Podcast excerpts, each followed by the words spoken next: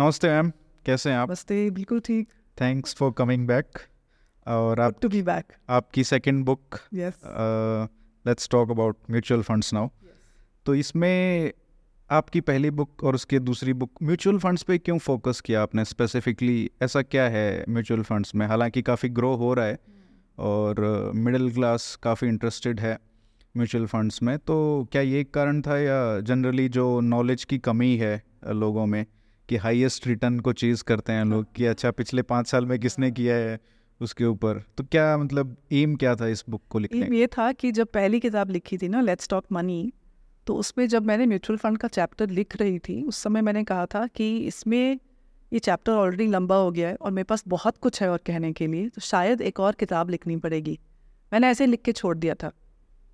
जो रीडर्स है उन्होंने बोलने नहीं दिया। तो मेरे पास हमेशा सोशल मीडिया पे आता था कि आपने कहा था आप लिखोगे किताब कहाँ है? तो एक आध साल तो मैंने ऐसे ही टाला कि हाँ हाँ हो रहा है हो रहा है। फिर लगा कि नहीं ये तो एक्चुअली जो डिमांड आ रही है वो कंसिस्टेंटली आ रही थी। और दूसरी बात ये है कि जब अ, हम रिटेल इन्वेस्टर के ऑप्शंस की बात करते हैं हाँ, तो ये अ, पहली किताब में भी लिखा था कि तेरह से चौदह फाइनेंशियल प्रोडक्ट्स चाहिए होते हैं। जो नीड्स होती है ना इंश्योरेंस कैश फ्लो के लिए अलग अलग आपको प्रोडक्ट्स चाहिए होते हैं। तो म्यूचुअल फंड एक ऐसी कैटेगरी है जिससे आपके जो most of the goals are met through this product insurance को छोड़ के और roof over your head real estate को छोड़ के। और रियल एस्टेट इन्वेस्टमेंट के लिए भी अब रीट्स हैं mutual fund real estate mutual funds but cash flows के लिए short medium long term retirement after retirement to withdraw money also hmm, for retired. So I found a product type which had equity, debt, gold combinations of these products जो आप short medium long term में use कर सकते हो तो मेरा ये मानना है कि एक एवरेज हाउस होल्ड को bank deposit mutual fund one roof over your head और इंश्योरेंसेस इसके आगे बढ़ने की ज़रूरत नहीं है। तो ये एक कैटेगरी है ये एक प्रोडक्ट नहीं है इसमें हज़ारों स्कीम्स हैं। और ये अगर आप समझ लें इसको कैसे यूज़ करना है तो आपकी फाइनेंशियल लाइफ बहुत सिंपल हो जाती है। फिर आप एक क्वेश्चन पूछना छोड़ दोगे कि अभी गोल्ड खरीदना है कि अभी प्रॉपर्टी खरीद लें? वो वाले क्वेश्चंस ख़त्म हो जाते हैं एक सिस्टम बन जाता है। So which is why I thought that specially uh, जो अभी फ़र्स्ट जॉब सेकंड जॉब में है शुरू कर रहे हैं उनके पास बहुत लंबा रनवे है आगे निवेश का इन्वेस्टमेंट का। तो अगर उनको समझ आ जाए कि इसको कैसे यूज़ करना है तो उनके लॉन्ग टर्म के लिए बहुत फ़ायदेमंद है। So it's more to do with a suitable product for retail investor और इसका एक तीसरा पहलू यह है कि I have been part of the regulators committees for now like twelve ten years तो I was in the mutual fund committee तो मैं मीटिंग्स में बैठी हूँ कॉन्ट्रीब्यूशन किया है तो मुझे पता है कि अंदर के रूल्स कितने रोबस्ट हैं। So the robustness of the rules for a retail investor are the tightest in India in this product category so किसी भी उसमें any window that I look at it through in terms of use demand side से, supply side से, हम्म, or long term use once you understand it. So therefore I thought this book is required. और इसमें जैसे आपने कहा regulation का काफ़ी हाँ। टाइट है कई बार कंप्लेंट्स भी होती है कि ओवर रेगुलेशन है Over regulation. बट जैसे आपने अपनी बुक में थ्रू आउट द बुक आपने कैसे किया है कि 90 से लेके आज तक लाइक 2022 में भी चेंजेस हुए थे तो काफ़ी अच्छे चेंजेस हुए हैं जो कि इन्वेस्टर्स के लिए फ़ायदेमंद बहुत फ़ायदेमंद है और ये एक अच्छी बात है हमारे रेगुलेटर्स की। आप भी उसका हिस्सा रहे हैं, कुछ चेंजेस का, कुछ काफ़ी हिस्टोरिक चेंजेस हैं तो मैं चाहूँगा कि आप उन पर थोड़ा बात करेंगे कैसे इन्वेस्टर्स को म्यूचुअल फंड्स की कैटेगरी में प्रोटेक्ट करने के लिए क्या क्या बड़े चेंजेस जो रेगुलेटर्स ने लाए हैं। फाइनेंशियल प्रोडक्ट्स ना इनविजिबल होते हैं। मतलब अगर गाड़ी खरीद रहे हो तो दिखती है कलर दिखता है, उसके पता है कि माइलेज वो बताते हैं आप। जब चलाएँगे तो पता लग जाएगा कितनी माइलेज आती है। और बिस्किट खरीद रहे हैं, उसका टेस्ट इमिजिएटली पता चल जाता है। वाईफाई की सर्विस खरीदी है तो एक दिन में पता चल जाता है कि क्या वो दे रहा है। एक फाइनेंशियल प्रोडक्ट इनविजिबल होता है, क्योंकि हमको पता नहीं क्या खरीद रहे हैं जब जो बेच रहा होता है, वो डिस्क्राइब करता है उसको इसके ये फीचर्स हैं, इसमें इतना रिटर्न पॉसिबल है। टाइम के लिए सूटेबल है इसका टैक्स इम्पैक्ट ये है तब आपके मन में एक you have a image of the product क्योंकि ये इनविजिबल है इसमें जो कंपनी जो बनाती है ये प्रोडक्ट और जो बेचता है वो बहुत कुछ घपला कर सकते हैं आपके पैसे के साथ. हम्म, कॉस्ट छुपा सकते हैं.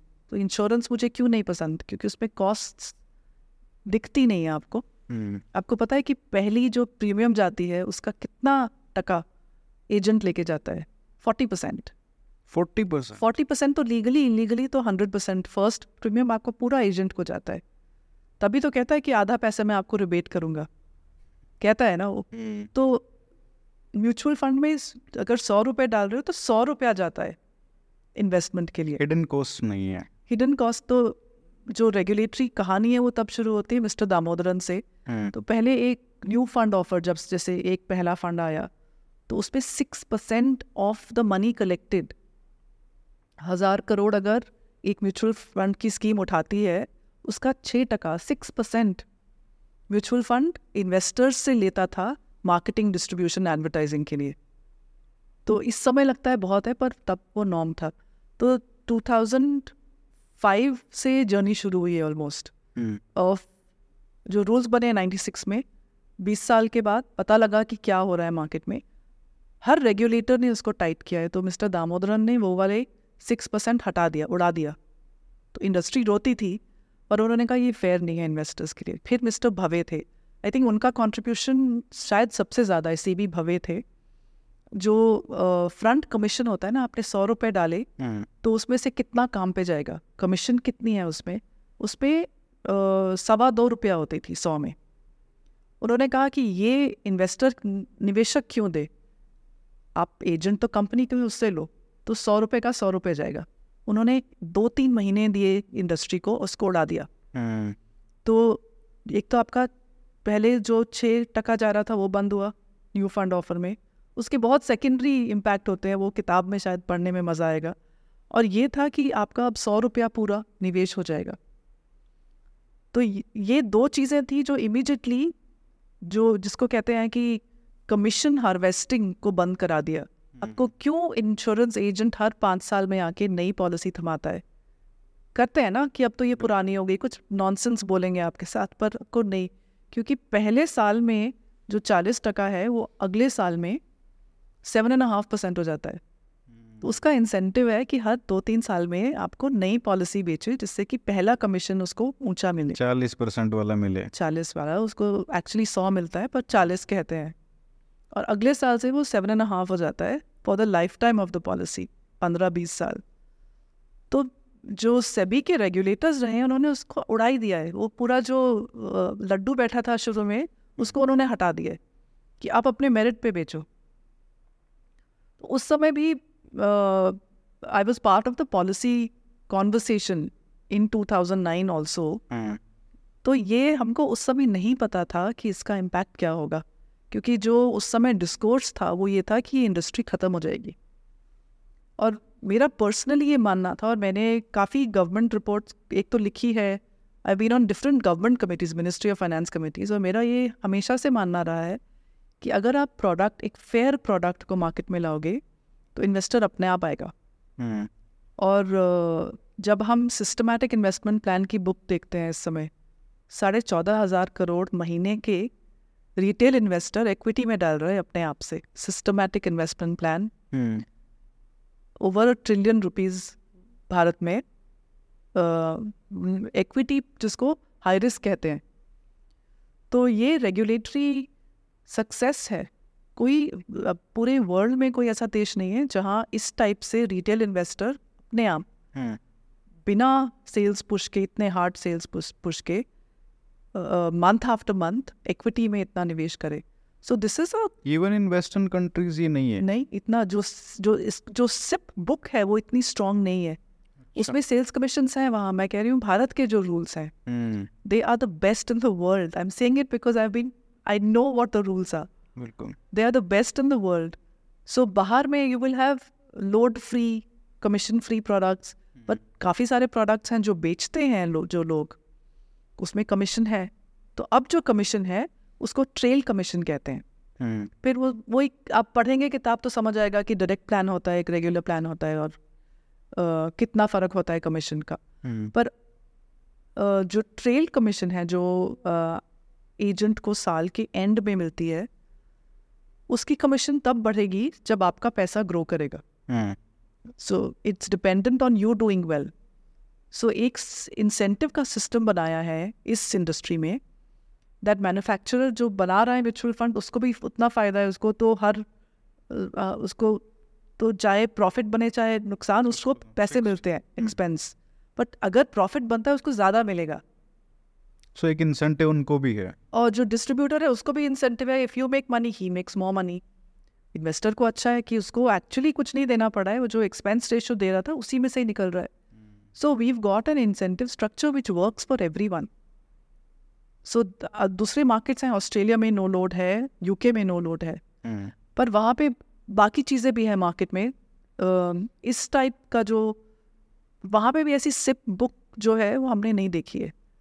विदाउट एडवाइस जो लोग मंथ ऑन मंथ अपने आप निवेश कर रहे हैं वो शायद नहीं देखा है।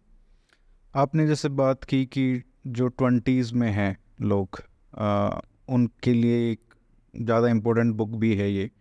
तो उनके लिए जब शुरू कर रहे हैं, अपनी फ़र्स्ट जॉब में हैं मतलब पहले इतना नहीं होता है सैलरी बट धीरे धीरे they have to look for like sixty plus के होंगे, तब क्या कॉर्पस होगा और वो सब। तो एक मेंटलिटी रहती है कि जितना ज़्यादा पैसा जल्दी आ जाए, उतना अच्छा है।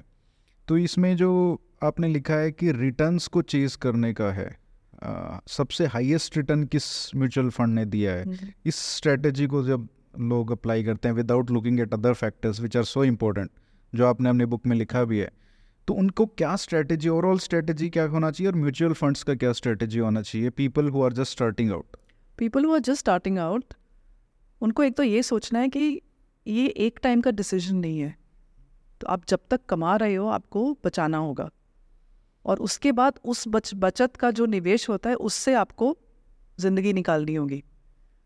और ये टाइम आता है जब आप हो जाओगे एक सिक्सटी सिक्सटी फाइव सेवेंटी के, जब आपको अपने जो निवेश किया उस पर आपको उसी से चलेगा आपका। तो एक तो जो नीड है, वो तो ये है कि आपको जितनी जल्दी शुरू कर सको। करना है because you have to provide your generation will live till hundred because of medical science you will reach that age so अगर ट्रेडिशनल रिटायरमेंट एज और बॉडी की जो एक वर्क करने की क्षमता है सेवेंटी भी लगा लो फिर भी थर्टी ईयर्स निकालने ही हैं आपको। सो so, उतना तो कॉपस आपको करना ही पड़ेगा। और दूसरी बात यह है कि लोग सोचते हैं कि बहुत सारा पैसा चाहिए होता है निवेश के लिए। तो मैं ये पूछती हूँ कि हज़ार रुपये बच जाते हैं? हाँ हज़ार में क्या है? तो अगर हज़ार बच सकते हैं तो हज़ार से शुरू कर दो। सिर्फ़ आपको एक आदत डालनी है दस a habit of saving and investing. The faster you get that habit it's very similar to having a good diet habit good exercise regime. आप और आपको दिखने भी लग जाएगा जब सेविंग होगी जब, जब दिखना लगता है तो, तो मज़ा आना शुरू हज़ार के दो हज़ार भी हो जाए- होने हाँ, शुरू हो वो होने होते हैं तब बहुत मज़ा आने लगता है कि अच्छा देखो ये तो this is money I did not have मेरे मैंने एक लाख डाला था अब डेढ़ हो गया है। अच्छा this is fifty thousand I didn't have उस समय आपको ये सोचना है ये एक मिस्टेक है कि अच्छा मैं प्रॉफिट बुक कर लेते हैं। पर मेरा क्वेश्चन ये है कि क्या करोगे इस प्रॉफिट का? तो खर्च करना है ओके दैट्स योर डिसीज़न आपको लॉन्ग टर्म के लिए नहीं रखना है आपको अभी खर्च करना है। पर आपने अगर रिटर्न uh, दिख रहा है और आपने निकाल लिया तो उसको आपको री इन्वेस्ट तो करना पड़ेगा ना इसको री इन्वेस्टमेंट रिस्क कहते हैं। तो एक अ, ये किताब में नहीं है पर अभी मैंने जब मार्केट अभी गया था लाइफ टाइम हाई पे सिक्सटी फाइव पहुँचा था। तो मैंने तो सेंसेक्स मिस्टर सेंसेक्स को 2000 पे मिली हूँ फिर पाँच दस पंद्रह बीस मतलब I have met mister Sensex through the his entire life journey और अ, जब कोविड हुआ था तो तब तो तीस हज़ार पे ही आ गया पे था। आ गया था उसके बाद फिर साठ पे आया। तो- डबल हो गया मतलब पिछले तीन साल में। तो एक नंबर क्रंचिंग करी थी मैंने हम्म, कि एक भारत का सबसे अनलकी इन्वेस्टर है निवेशक है। ठीक है वो हमेशा 52 वीक हाई समझते हैं ना कि एक साल में 52 वीक्स हैं। हम्म, उस पर एक दिन ऐसा होगा जिस दिन सेंसेक्स सबसे ऊँचे पे होगा उस साल में। उसको 52 वीक हाई कहते हैं और एक दिन ऐसा होगा जिसमें लोएस्ट पे होगा। तो ये एक ऐसा निवेशक है जो हमेशा उस दिन सेंसेक्स को खरीदता है कैसे भी खरीदता है तो थॉट एक्सपेरिमेंट कि उस दिन उसने सेंसेक्स खरीदा इंडेक्स फंड से खरीदा ईटीएफ जैसे मर्ज़ी। उसके बाद गिरा ही वो क्योंकि वो 52 वीक हाई पे लिया है। हर साल तीस साल तक वो भारत का अनलकीस्ट इन्वेस्टर है क्योंकि जिस दिन 52 वीक हाई होता है उस दिन वो जाके सेंसेक्स खरीदता है। तो थर्टी ईयर्स तक वो करता है 30 लाख उसके उसने इन्वेस्ट कर दिए। जब 65,000 टच किया तो उसकी क्या वैल्यू होगी इस 30 लाख की अनलकीस्ट इन्वेस्टर इन भारत? आप देखो गेस दो crore? 2.3 crore. Absolutely so I am saying किस बात से डर रहे हो? हम्म, उस आपको किस चीज़ से डरना चाहिए कि कुछ ऐसी चीज़ हो जिससे कि भारत की ग्रोथ अफेक्ट हो? So you have to be very careful that nothing comes in the way of India's growth story क्योंकि ग्रोथ रिफ्लेक्ट करती है प्रॉफिट्स में प्रॉफिट्स रिफ्लेक्ट करते हैं मार्केट्स पे। हम्म, और अगर सिंपल इंडेक्स फंड है आपने कुछ नहीं करना है fill it shut it forget it आप सिर्फ़ ये मेट्रो में राइड कर रहे हैं और वो आगे बढ़ रही है आपने कुछ नहीं करना है। लो लोएस्ट कॉस्ट है। डिसिप्लिन से आप करते रहो बस। तो कुछ you just have to ride India's growth story अगले 20 साल भारत के आई मीन अमृत काल जो नैरेटिव है वो नैरेटिव नहीं है सिर्फ़। हम्म, जो हमारी पॉपुलेशन का इस समय अ, एक डिविडेंट है नौकरियाँ नहीं है but there is so much of enterprise which is happening right now churn है ये। चर्न है और मेरा ये मानना है कि अगर किसी को आज काम करना की की इच्छा हो हम्म, तो काम है। क्योंकि आप कंपनी वालों से बात करो तो कह रहे हैं टैलेंट ही नहीं है। हमारे पास तो कितनी जॉब्स हैं। पर कोई लायक तो हो हम तो ट्रेन करने को तैयार हैं। तो आई थिंक जॉब गैप नहीं है वेज गैप है। हम्म, कि जो वेज चाहते हैं लोग और जो कंपनीज़ देने को तैयार हैं उसमें गैप है। जॉब्स हैं। At a price point jobs are there so I am saying there is huge growth in the next twenty twenty five years वो वाली ग्रोथ प्रॉफिट्स में रिफ्लेक्ट होती है वो प्रॉफिट्स मार्केट पे होते हैं। तो आप लोग सिर्फ़ बाहर देख के ये मत बोलो अब सिक्सटी फाइव हो गया अब तो बहुत ऊँचा हो बहुत लेट हो गए मैं हाँ पर ना? मैं कह रही हूँ कि 2000 पे भी जब दो से चार गया था तब लोगों ने कहा था अरे यार बहुत बढ़ गया। So like give credit to the number of years I have been here my age that I have seen this happening and your only fear is that something happens which derails this growth we have to pro- like a flame you protect no you protect this growth because that is going to take everything up my generation is my co- age cohort we joined work in a- 1991 we When I could was probably born. yeah itna but why is that an important date वो साल economic reform हुआ था भारत के जो economic freedom की journey शुरू हुई थी उसके बाद दस साल लगे थे for salaries to go up like we couldn't have imagined the opportunity and salaries हमारी जो एज कोहॉर्ट है हम्म, they have done incredibly well ऐसा नहीं कि हम लोग ज़्यादा इंटेलिजेंट है कुछ नहीं है। वो इकोनॉमिक वेव जो बढ़ी ना हम लोग सब उसके साथ ऊपर गए। वो सेकेंड वेव अब शुरू हो रही है। So please understand the importance of the next twenty twenty five years you have to be willing to work you have to be sincere and you have to just you know want to get ahead अगर ये तीन चीज़ें हैं you will do well rest your wealth will grow with the markets and मतलब कोई surprise नहीं होना चाहिए अगर आज पैंसठ हज़ार पे है सेंसेक्स और वो पाँच लाख पे पहुँच जाए एक वैल्यू दो हज़ार सैतालीस तक। कोई अंडरलाइन ये देखना है ना कि क्या है अंडरलाइन या तो एसेट बबल है। हम्म, जैसे क्रिप्टो में हुआ था वो एसेट बबल था। Again with the regulations in place इस टाइप का जब एसेट बबल अगर हो रहा होता है तो सिग्नल्स आ जाते हैं कि इस समय इट्स अ बबल बट अगर आप फंडामेंटल्स देखो मार्केट के फंडामेंटल्स देखते हैं I don't want to get very technical here the fundamentals of Indian markets are looking good hmm, So, which I, I'm not saying markets will not fall. Short term, I have no predictions. Long term, I have a prediction of inflation plus tax growth of your money. It'll outpace inflation, and the tax you pay, you you can create wealth. So अभी देखा था thirty lakh grow to what three point three crore काफ़ी होते हैं। और एक एक लाख पता लगेगा एक साल में। नहीं लगेगा ना। सो so, और ये तब है जब आप मतलब you are the most unlucky investor sing you are the unluckiest so let's take an average so because when you take average people से ओ ये तो एवरेज है। hmm। बट सो ठीक है वर्स्ट केस्ट क्या हो सकता है?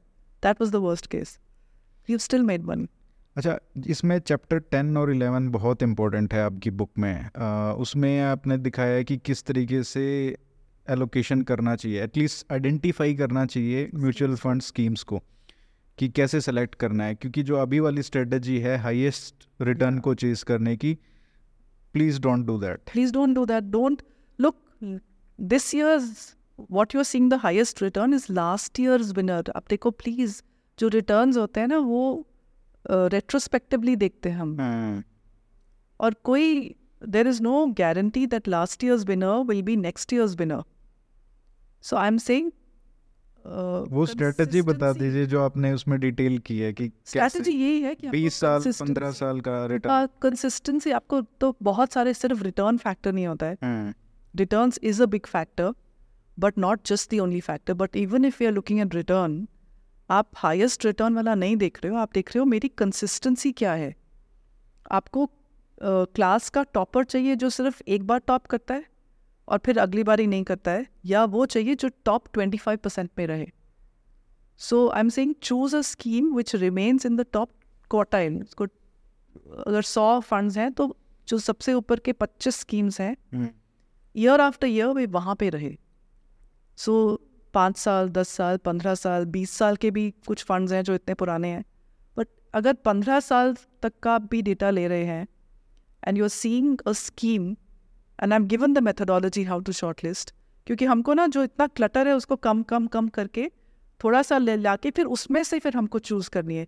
एक स्कीम ऐसी चूज़ करनी है जैसे आप बिल्कुल हीरा चूज़ कर रहे हो ना वैसे चूज़ करना है। इट्स सो इंपॉर्टेंट बिकॉज़ एक बार आप चूज़ करके उसको दोबारा दोबारा चूज़ नहीं करोगे। Only if something happens will you let go of that scheme so you have to put a lot of time किताब तो जो मैंने टाइम लगाया वो लगाया जो आप यूज़ करोगे ना you have to put a lot of time and effort you should sit with the book computer paper pen really personalize it so it is this consistency of performance कि वो हमेशा स्कीम टॉप ट्वेंटी फाइव में रहे so this data is telling me that this fund, no matter where the market is, does well. क्योंकि इतना जब time span है तो मार्केट अप भी होगा डाउन भी होगा। So this fund has done well remains in the top of the class जो टॉप के पच्चीस बच्चे हैं उसमें से एक बच्चा ये होता है हमेशा। हो सकता है एक आध साल हो जाए कि वो टॉप फिफ्टी में आ जाए instead of twenty five I think it's fair to give a fund manager one और टू ईयर्स टू रिकवर दो साल तो देख ही लो कि कुछ हो रहा है नहीं तो you can switch but ideally i don't want too much movement in my portfolio so you have to look at return consistency then you have to look at risk उसके पैरामीटर्स हैं। वो किताब पढ़नी पड़ेगी, समझना पड़ेगा। You will have to you will have to put effort into this book my book is not going to give you five funds I am not going to insult you your intelligence by saying here are five funds इसका मतलब यह है कि I want you to come back to me every year to say अब क्या करें?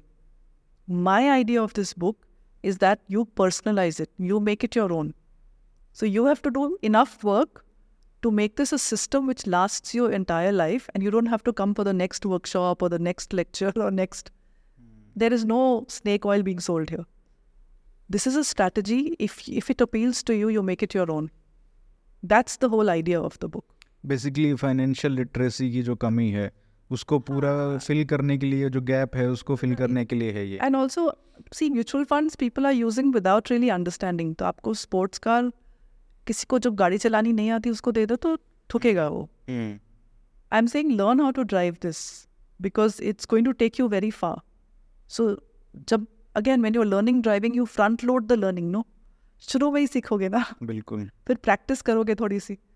And I am saying practice जब आपके stakes are low when you are young, you have very little money to invest. Even if you make errors, it's okay. Even if you lose, even if you make errors, ठीक है. By the time in your 40s and your portfolio is worth whatever 30, 40, 50 lakh, 1 crore, 2 crore, depending on where you are. You can't make mistakes when your portfolio is 2 crore, 3 crore. So I'm saying make your mistakes now when the stake is a few thousand rupees.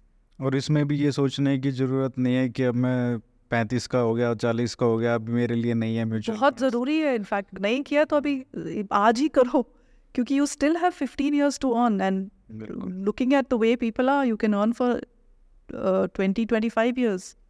And i'll go back to my unluckiest investor कि तीस साल में ही हो गया आपके पास पच्चीस साल है। So one lakh is nothing right now for people in their mid thirties I am sure they can invest more than that मैंने पिछली बार भी ये बात की थी जब म्यूचुअल फंड्स की बात आती है तो एक क्वेश्चन आता ही है कि एस आई पी या लमसम? और उसमें भी आ, आपने लिखा है कि S I P is slightly better but not because कि उसका रिटर्न ज़्यादा होगा और ये सब। But as a discipline matter वो अच्छा एक method discipline. Look we have very complicated lives. And आपको याद रहेगा इन्वेस्ट करना जब मार्केट्स लो हैं तो कब होते हैं? How do you know market is low so this market timing I just don't understand so I know people have been sitting on cash since 2020 wait कर रहे हैं कि वापस। तीस हज़ार रुपये नहीं जाएगा। या जाएगा I don't I don't know but I can't take the risk of being out of the market you you always have to be in the market जो अभी रैली हुई है किसी को पता था अभी होगी। We didn't know like nobody knows. It's a guess. So it is a habit. You have to inculcate it. And people who get into this habit swear by it that हमको फिर अब we don't need to worry we know it's going we know uh, the funds are good we know we are on track and the interesting thing about the funds is that you can build in liquidity pockets that emergency के लिए चाहिए या just खर्चे के लिए चाहिए आगे you can build in non equity products debt products का भी इसमें जिक्र है किताब में you can build in those products redeem कर लिया बीस हज़ार पच्चीस हज़ार कभी ज़रूरत पड़ गई उसमें से निकाल लिया। So you can build these pockets for your future use which are not even like a goal अब इसमें एक चैलेंज ये आता है जो आपने सॉल्व करने की कोशिश की है जो हमने बात भी की कि इतने सारे हैं प्रोडक्ट्स मतलब एक तो ये है ठीक है आपने देख लिया कि रिटर्न कौन सा है which is very simple thing to do और क्या चीज़ें हैं जिसके बेसिस पे लोगों को देखना चाहिए इवेलुएट करना चाहिए किसी भी स्कीम को? एक तो हाईएस्ट परफॉर्मर ठीक है which is consistent throughout five year ten year fifteen year ten year लेकिन और क्या फैक्टर्स जो देखने चाहिए जो मतलब आपकी इन्वेस्टमेंट को अफेक्ट करते हैं आपकी प्रॉफिट को अफेक्ट करते हैं? जो सिस्टम मैंने किताब में लिखा है वो ये लिखा है कि इतनी सारी स्कीम्स अगर आप स्कीम्स उठाना शुरू करोगे तो कहीं नहीं कभी पहुंचोगे। तो सभी ने कुछ साल पहले क्या किया है कि म्यूचुअल फंड जो ओपन एंडेड फंड्स हैं उसको 37 कैटेगरीज में डिवाइड कर दिया है। तो आपको पहले कैटेगरीज समझनी पड़ेंगी। 11 कैटेगरीज इक्विटी में है सिर्फ़। 16 डेट में है छः हाइब्रिड जो इक्विटी डेट का मिक्स आम आदमी के लिए जो एप्लीकेबल है मतलब ये यूजफुल है। आपको सारी कैटेगरीज नहीं चाहिए। हम्म, डेट में दो या तीन चाहिए इक्विटी में ज़्यादा से ज़्यादा चार चाहिए। तो किताबें यही है कि कौन कौन सी कैटेगरीज आप निकाल सकते हो। कुछ लेगेसी कैटेगरीज हैं। कुछ जब इंडस्ट्री से बार्गेनिंग हो रही थी कि कैटेगरीज बनानी है तब अ, कुछ देना पड़ा था कि चलो इसमें इतने हज़ार करोड़ है तो बैलेंस्ड एडवांटेज जैसे है उसको चलने दो अभी। अम, तो आपने कैटेगरीज पहले शॉर्टलिस्ट करी तो ऑलरेडी 600 700 800 स्कीम्स तो ऑलरेडी निकल गई हैं आपकी। ठीक है? और फिर अब बचती हैं जो कैटेगरीज शॉर्टलिस्ट करी हैं उसमें according to your need there is a category तो सभी ने ये भी किया था कि फंड्स को ट्रू टू लेबल कर दिया था मतलब जो जिस कैटेगरी में है जैसे लार्ज कैप में है तो उसमें सिर्फ़ लार्ज कैप स्टॉक्स होने चाहिए। फंड्स पहले ऐसा नहीं होता था? नहीं लार्ज कैप ही डिफाइन नहीं था। अच्छा नाम बस लार्ज कैप होता था। लार्ज कैप डिफाइंड ही नहीं था रेगुलेटर ने किया ही नहीं था वो कुछ भी अपना डेफिनेशन बना रहे थे। लार्ज कैप में कुछ फंड्स लार्ज कैप स्कीम्स में बहुत अच्छी परफॉर्मेंस दिखा रहे थे। हम्म, जब उनको देखा तो उसमें मिड कैप भी थे। और कुछ बैलेंस्ड फंड्स थे जो बहुत अच्छा दिखा रहे थे परफॉर्मेंस उसमें देखा बैलेंस्ड में मिड कैप भरे हुए थे। तो सेबी ने जब I was part of that entire process and I have to tell you the industry was very unhappy खत्म हो जाएँगे। कुछ नहीं हुआ ऐसा। So it is in your favour in the investors favour to understand कि क्या हुआ है। कैटेगरीज बना दिए। अगर बस में नोएडा लिखा है तो वो नोएडा जा रही है गुड़गांव नहीं पहुँचेगी। पहले कहीं भी पहुँच रही थी। ठीक है you would find out after you reach किया अरे ये तो गुड़गांव आ गया टू गो टू नोएडा ये क्या हुआ? Now the it's called true to label जो लिखा है वही मिलेगा। is saying multi cap, then it has large, mid, and small in 20 25% each. But और ये भी डेफिनेशन भी एग्जैक्टली क्लियर है कि 65 परसेंट ऐसे होगा 55 ऐसे होगा। करा है ना फिर? that's what see that's what a good regulator does. It puts all of this under the bonnet कि आप जब लार्ज कैप देख रहे हो आपको पता है मुझे लार्ज कैप मिल रहा है। hmm. अगर आप स्मॉल देख रहे हो तो आपको स्मॉल कैप ही मिल रहा है क्योंकि स्मॉल कैप में भी वो लार्ज ही भर रहे थे। क्योंकि डर लगता है small cap is a very volatile category so you got so you now got thirty seven categories उसमें से आपने अपनी कुछ शॉर्ट लिस्ट करी है। Now you have to match your holding period need to the category जैसे अगर तीन महीने में पैसे चाहिए then you pick a liquid fund and something more than that then money market fund again it's there in the book details के लिए book पढ़नी पड़ेगी. हाँ वो तो पढ़नी पड़ेगी किताब. एंड पढ़नी नहीं पड़ेगी मतलब अच्छे से बैठना पड़ेगा. हाँ, पेन पेपर लेके. किताब. Because if you want to make use of it again i'm saying i cannot give you five schemes. Uh, it's an insult to your intelligence to do that. It's not fair also how can i? it's not right because the fund performances keep changing i don't even know your risk profile how can i hand out a list of antibiotics without knowing what is exactly your problem एक सिर दर्द की दे दी एक पेट दर्द की दे दी पांच एंटीबायोटिक दे दी I find it it's it's very harmful if somebody is doing that it's very harmful it's not the right thing to do यानी ये सबसे बड़ी बात है कि किस तरीके से हमारे रेगुलेटर्स का जो इंटरेस्ट है it is always looked after investors interest I would say that it is true for SEBI I may not be able to say that for the insurance regulator honest नहीं सही बात है। सेबी का compare SEBI gets the worst of the criticism क्योंकि it's a transparent open regulator उसको जूते बहुत पड़ते हैं। जो लोग चुप रहते हैं उनको कोई कुछ कहता नहीं है तो समझ नहीं आती इंश्योरेंस हम्म। तो वो लोग बच जाते हैं। वो डिस्क्लोज ही नहीं करते हैं कुछ। But in terms of investor protection I have not seen a better regulator than SEBI in the mutual fund space इसका क्या कारण है? क्योंकि अगर बाहर की बात करें तो इतनी सारी लॉबिंग होती है जो भी फंड्स मान लो अगर कोई रन कर रहा है they have thousands of crores I'll tell you one reason which was told to me long back, which may not be applicable now, but it's a matter of that uh, these were large monopolies, insurance, banking, controlled by bureaucrats. This market is not that the bureaucracy really understands. Easily, the worst of the regulations are put onto the worst of the decisions come to SEBI because it's not markets haven't been understood. Some bureaucrats understand even the judiciary doesn't understand. So a lot of the judicial uh, post Heidenberg जो भी हुआ like markets में you were quite shocked कि आप सभी कोई question कर रहे हो सही है Hmm. So, uh, so I think it's a uh, it's SEBI's been left alone, and therefore it's been able to. It's not solving any of the government's disinvestment problems or uh, loan issues that uh, phone banking may have triggered a decade back. It wasn't able to participate in some of those stories. सो ये जो babudom का इल effect है वो अभी पहुँचा नहीं है वहाँ तक। And then we have been lucky that we have had series of regulators who understood the importance of this category specially of mutual funds and they have gone on increasing regulatory oversight on this और शायद lucky भी रहे हैं कि जो integrity वाले लोग हैं वो वहाँ पे रहे हैं। तो let me not comment on integrity non integrity I have if they are looking after the interest otherwise regulator yes but the industry gets up to all kind of tricks अच्छा। तो काफ़ी नेगोशिएशन होता है। ज़्यादा। आप सोच भी नहीं सकते हो पाँच पाँच पैसे के लिए कितने घंटे नेगोशिएशन हो। पाँच पैसे है लेकिन उनके लिए वही पाँच सौ करोड़ होगा अगर उसको for investors if we are sitting in the room negotiating on behalf of investors that five paisa is investors don't know ना कि hmm. पाँच पैसे का उनको क्या फ़र्क पड़ेगा? But uh, they get up to all kinds of things. It's not as if they are um good boys and girls. They get up to all kinds of things, and again, the regulators been very good. And again, it's not all. Some of them have done extremely well on ethics, Hmm. but there'll always be two people who will take the whole class down. हैं।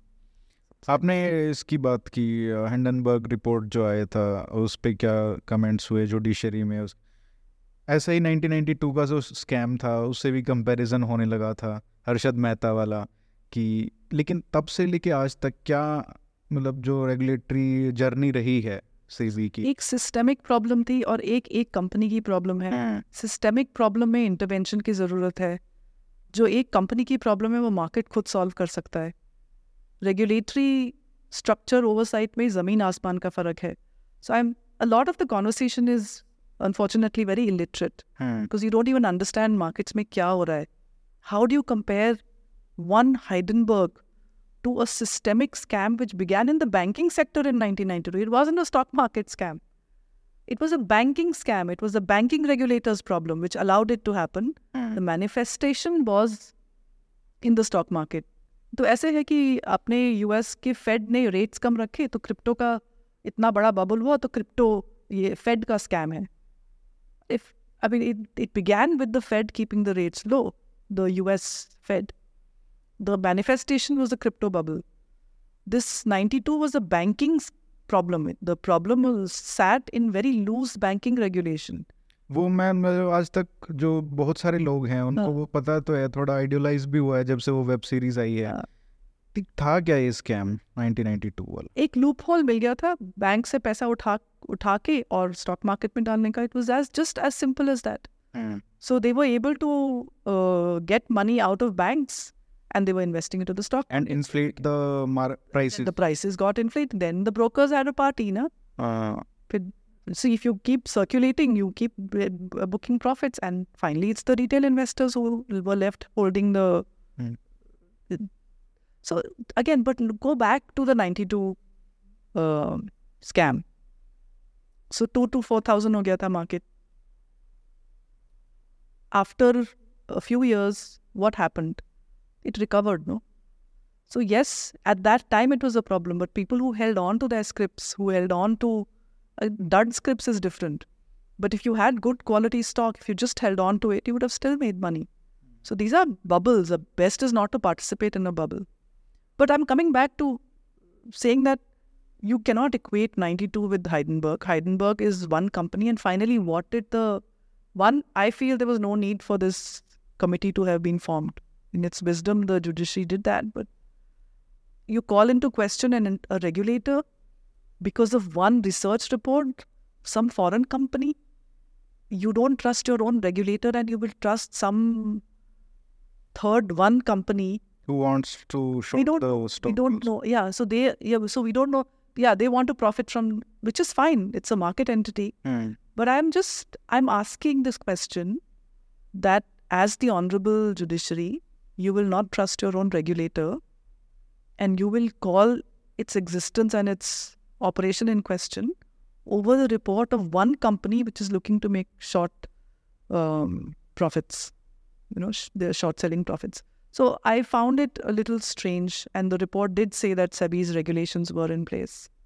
हम्म, आपका क्या मतलब evaluation है वो report पढ़ी होगी आपने नहीं report नहीं पढ़ी है. अच्छा Like I'm, I don't have a single direct stock. I don't play stock markets. I do not. I do. I'm not equipped. I don't have enough knowledge. basically you are giving the same advice you are following the same I- advice that you are exactly. giving What I say in my book, I have the one house I live in. My entire money is in mutual funds. I don't have any real estate investments. yet I do. या आप कोई मन नहीं है I, I have no.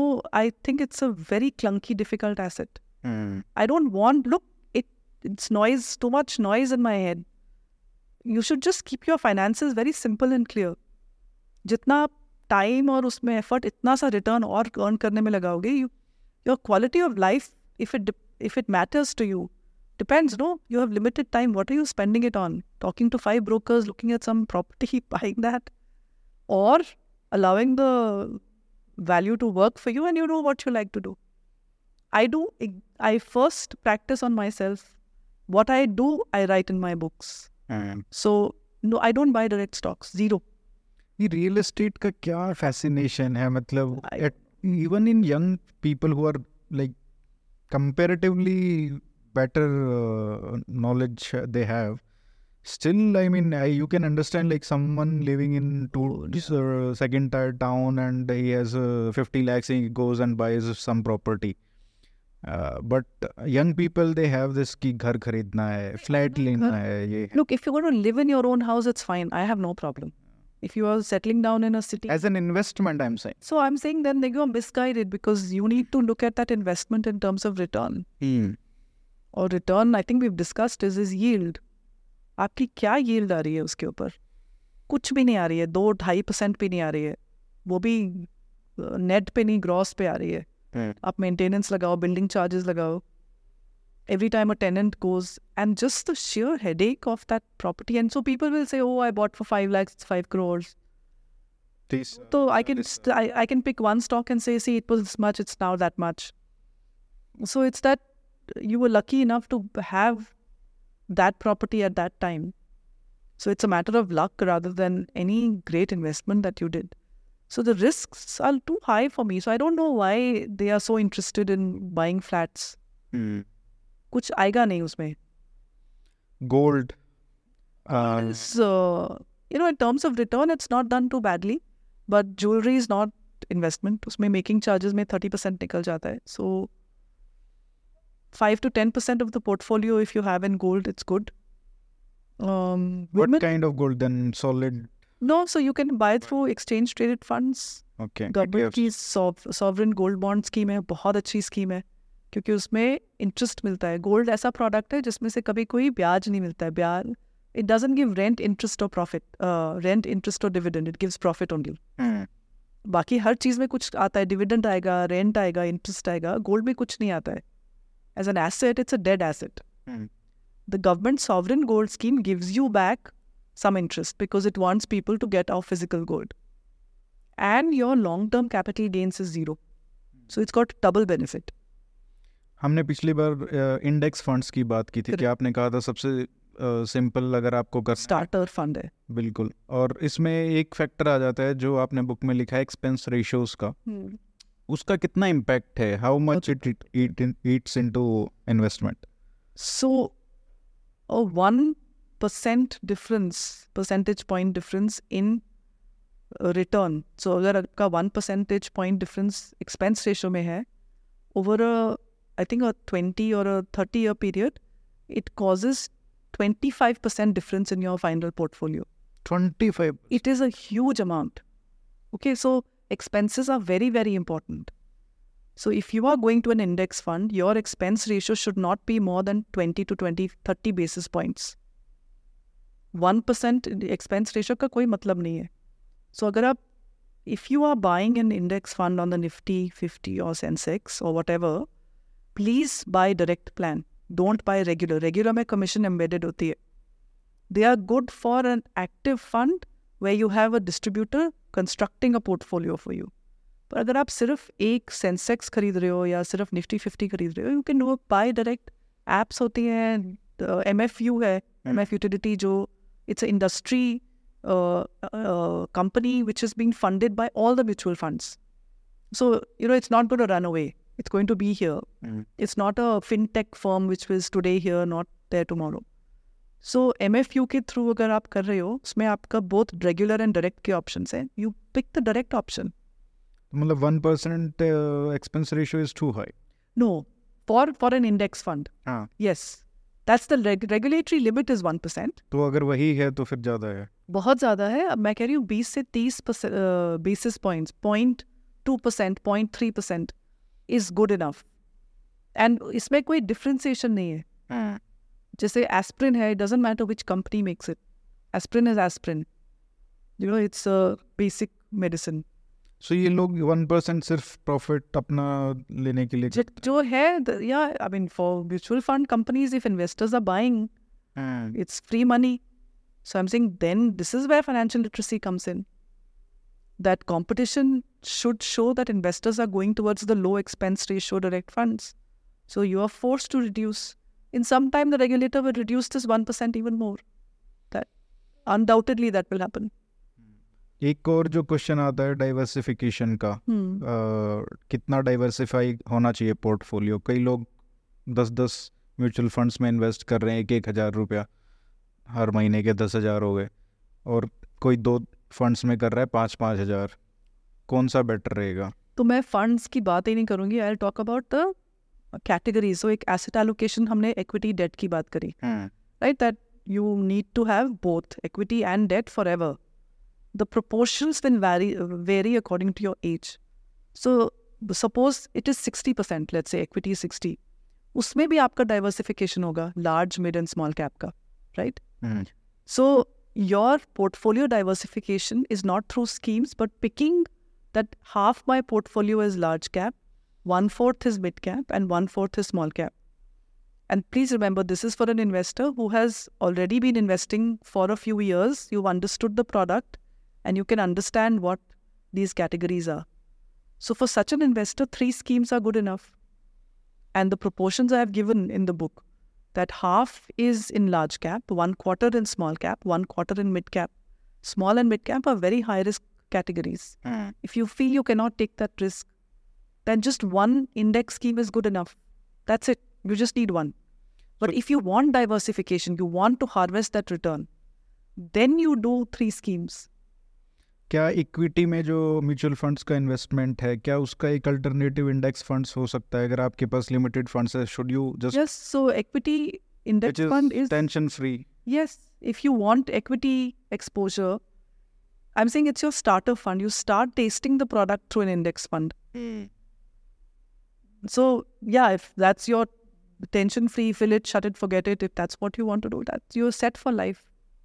Most people want to, once they understand, they want to get that higher return that you see in mid and small caps. When you see the data, you see the performances over time. If you have the patience, they do extremely well if you pick the right fund.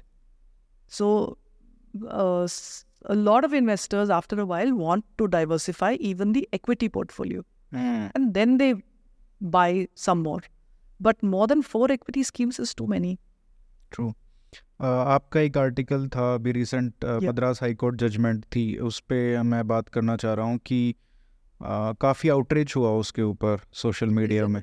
हाँ अ, उसमें जो judgement था वो ये था कि अगर आपकी शादी के बाद जो भी आपके एसेट्स बिल्ड होते हैं वो आपको इक्वल शेयर करना चाहिए। Because wife has also played a part Yes, in making that happen correct. और उसमें ये भी है कि चाहे आप काम कर रहे हो या घर मतलब हाउस वाइफ हो still it doesn't matter Yeah.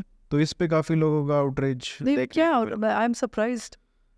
मतलब ये था कि मतलब उसने बिल्ड किया है आदमी का इनकम है सारा और it's another disadvantage of marrying जो जिनकी शादी नहीं हुई है उनमें ज़्यादा आउटरीच दिखता है। So the woman gives up her career manages the home allows the man to be free to work so without the woman looking after the home and the kids could the man have worked the way that he has worked probably not right so if someone is managing the home so these are these are rules which work across the world that assets build during a marriage belong to both the partners Bharat में ये rule नहीं है।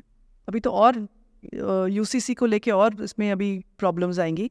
But I think this is a good time to bring this in that if marriage is a partnership then assets should be also equal और not I am surprised that the young people don't see the logic of that and if you are looking at the spouse as somebody who is an outsider then don't get married That privilege is not for इसलिए मैं कह रहा हूँ ना जो जिनकी शादी नहीं हुई है वही ज़्यादा so that privilege of having a partner is not for you. You are better off alone. If Hmm. this is the attitude with which you're coming into a marriage of mine and yours and uh, not our, marriage is uh, you and me becomes us. If you don't come with that attitude, don't get married. That comes that privilege is not for you. So you must understand the assets. Why should the woman then not chase her career only? She can build assets on her own. Why does she need to get married?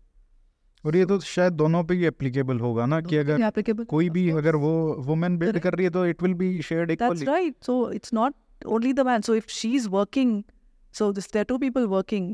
The which is the norm now the assets built during the tenure of the marriage, not ancestral. आगे पीछे नहीं. Suppose पाँच साल एक शादी चलती है उस पाँच साल में जो एसेट्स बने हैं वो आधे आधे होंगे। ये मुझे प्रॉब्लम नहीं दिख रही है इसमें। प्रॉब्लम यह है कि इस समय ये रूल नहीं है। सो बट अभी क्या जैसे जजमेंट आया तो क्या वो एक डिफेक्टो रूल बन गया है या लेजिस्लेशन की ज़रूरत पड़ेगी? सारे कोर्ट्स तो प्रेसिडेंट्स पे चलते हैं। तो another case can very very cite this and get the same result but this is not over this fight is not is not over. अच्छा Judiciary is all male. कैसे इतनी आसानी से हो जाएगा ये हाँ बट अच्छा जजमेंट है मुझे उस- मेरे हिसाब से तो बहुत बड़ा स्टेप है Hmm. I mean justice Ramaswamy has really done women a great service because the norm is the woman gives up her job at the time of her baby especially and then she bec- go- goes from an earning person to a person at home so where are her assets her stream of income is gone which she has let go so that she can look after the home in that absence, you would have had to hire help. You don't know the condition of the children, all of that. So the stability of a home where the woman has given up the career and it is then the asset. If she doesn't have a share in the asset, it's an unfair ag- agreement. No, totally. बिल्कुल नहीं इसमें एक जो question आएगा कि implement कैसे कैसे होगा मतलब हाउ विल यू डिसाइड कि ये जो एसेट बिल्ड हुआ है आ, ये इसी दौरान हुआ है मतलब इट कुड बी की सेविंग कर रहे हो दस साल से और फिर वो एसेट खरीदा शादी के जस्ट बाद तो उसमें कैसे डिसाइड होगा? Because will have to be case law जैसे जैसे एक तो अभी तो कोई लॉ है नहीं but it will have to the the different cases as they come up the way that the judiciary will then rule we will come to and also these are very well established um, routes in the west that is how assets are divided there are it is not rocket science to see paper trail तो हर चीज का होता है ना that this money was saved over the last 10 years and the asset was bought in this year so So, वो of course- applicable ना हो नहीं हो होना भी नहीं चाहिए i'm saying if you have earned before this marriage and that has resulted in that asset no she has no share or he has no share but starting this date and really the stories that you hear are very unfortunate for women they leave marriages with no assets ऐसे आपको काफ़ी मिले होंगे लोग ha so i hear a lot of these stories you know hmm, so th- the social media and the you know, social jokes are that women are gold diggers, but the real stories are they are not. So you may have three or four or ten cases like that, but in most cases where it ends in a divorce, the women walk away with the children and no assets. नहीं सही बात है आ, एक इसमें जो India की growth story है अमृतकाल की जो बात कर रहे हैं हम इसमें आपको चैलेंजेस सबसे बड़े चैलेंजेस क्या दिखते हैं फाइनेंशियल सेक्टर में? फाइनेंशियल सेक्टर में चैलेंजेस नहीं है चैलेंजेस हैं हमारे the problems of implementation of some of the projects so you have again see the bureaucracy in the judiciary remain very big roadblocks right now so पहली बारी हमने political will देखी है to get things done fast very fast so ऐसा कुछ major change नहीं आया except that the pace of change has accelerated पानी पहले भी आ रहा था नलकों में इलेक्ट्रिफिकेशन हो रहा था banking accounts but they were happening at a different pace what this government has done it has pushed the deadlines and set जो काम अगले तीस साल में होना था अभी दो साल में करके दिखाओ.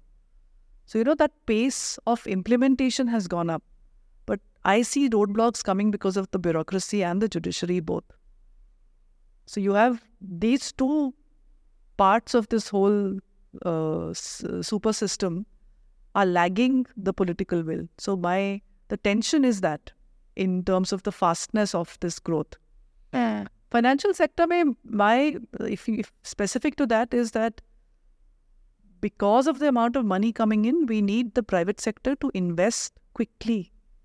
They have to expand their investments very quickly because that means they come to the market with new IPOs which can absorb this huge flood of money coming in otherwise w- our stocks will get overpriced so i would think that if the private sector investment has started so phase hota hai government ne करती है investment especially after covid and then the private sector takes the baton over we're beginning to see the signs of that right now काफ़ी साल से रुका हुआ था uh, so we jan feb May, we are beginning to see the green shoots of private sector investment starting and for the private sector now so Bharat में twin balance sheet problem थी bank के पास bad loans थे companies के पास loan का भार था वो चुका नहीं पा रहे थे बिजनेसेस खराब हो गए थे whatever that stole story was both of these balance sheets got cleaned up government has infused money into banks. Banks have transferred bad assets to other places. NPS का काफ़ी कम रिजोल्व ही हो गया है प्रॉब्लम Profits आने शुरू हो गए banking में कॉर्पोरेट bankruptcy कोर्ट की वजह से a lot of cleanup has happened. So you are actually at this very golden moment.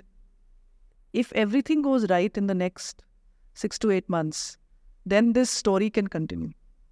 Okay, if it's a fragmented verdict, it's very difficult to predict. So the worst case for India is a fragmented 20, uh, 24 verdict. Uh, it's almost it'll really break this growth momentum. For me, that's a big headwind. 90s में ये हुआ था जैसे 1991 में reforms हुए उसके बाद you see Correct. पूरे डेकेड में Yeah. इंस्टेबिलिटी था Yeah.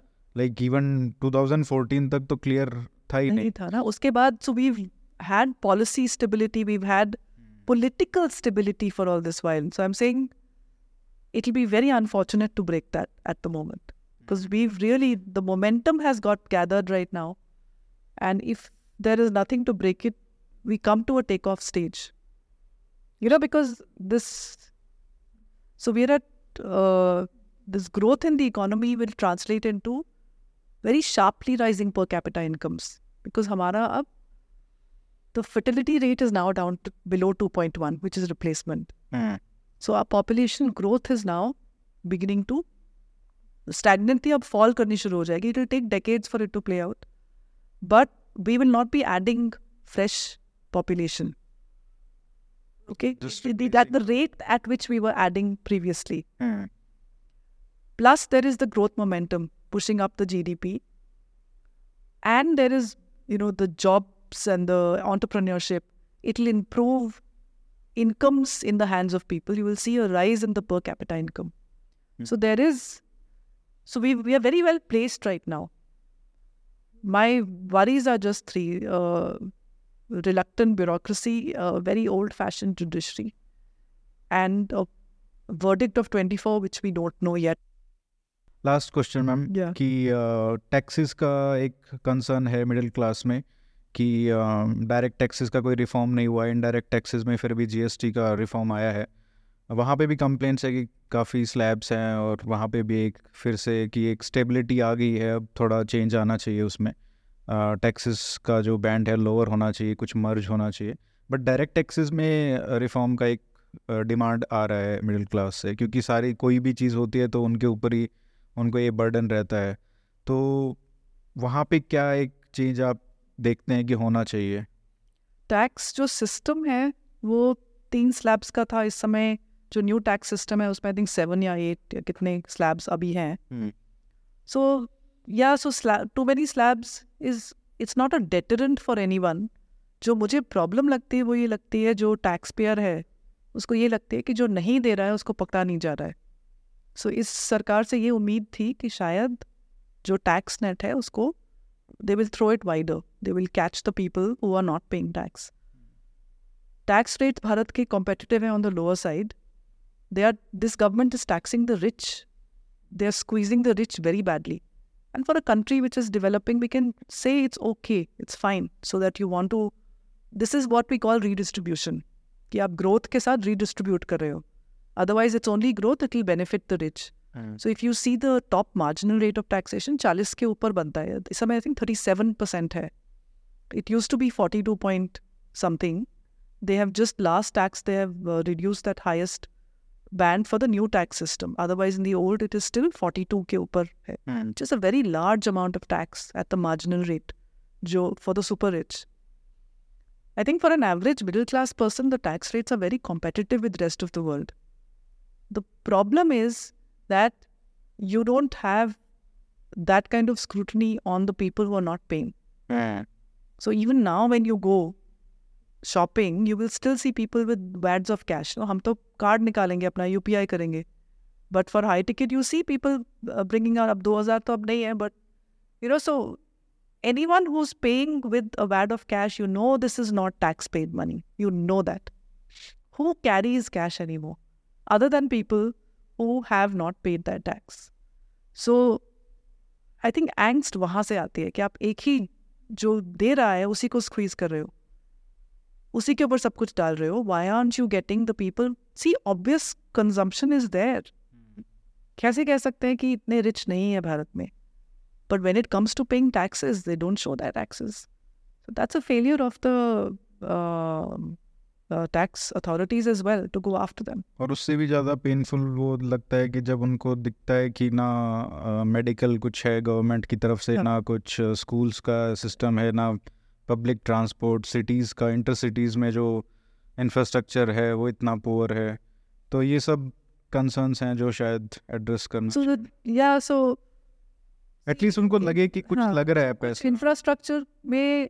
lo- I, I in defense of some of the new metros and some of the new highways if you travel in abroad right now and you compare to some of the facilities here we actually are better in terms of some of the highways some of the metros uh, जैसे तो France जैसे- में तो strike ही रहती है आप हाँ, कहीं कहीं जा, जा नहीं सकते हो आप फ्रांस में it's a dead place right now you cannot go from point A to you cannot schedule to do anything because half the time they are on strike US में half the time things are at least that's what people they metro नहीं चल रही तो नहीं चल रही है। You know so their infrastructure is old ours is new so for the tax pay you also have to see that where has the tax money that we give the government इस बार last two budget से it's the capital expenditure has increased नहीं तो revenue मतलब subsidies दे दी hmm. Free कर दिया। दो तीन साल से अब They are building capital roads, ports, highways, bridges, metros. This is a multiplier for us. So I'm saying there has been a lot of uh, squandering of money in the previous years. With this capital expenditure, that's that's coming to like at least this money, taxpayer money, is being used for creating things which we use and are proud of. Yeah. So a lot of things are happening, and Amrit Kal mein kuch acha hoga. We can all hope. और mutual funds अच्छे progress करेंगे। Correct and mutual funds के साथ the निवेशक the investor has to progress because वही तो part है। Yeah yeah industry will do well you have to do well you have to use them you have to use the products they don't have to use you और वो book ज़रूर पढ़ें आप सब लोग। बहुत अच्छी पुस्तक है और आपको बहुत बेनिफिट मिलेगा। बैठना पड़ेगा आराम से उसको लेके और खुद ही डू इट योर के लिए. You have to read the book thank you ma'am thank you वापस आने के लिए। थैंक यू और uh, आशा करते हैं कि लोग खरीदें बुक और फाइनेंशियल लिटरेसी बढ़े। उसी की काम है। Thank you ma'am thank you.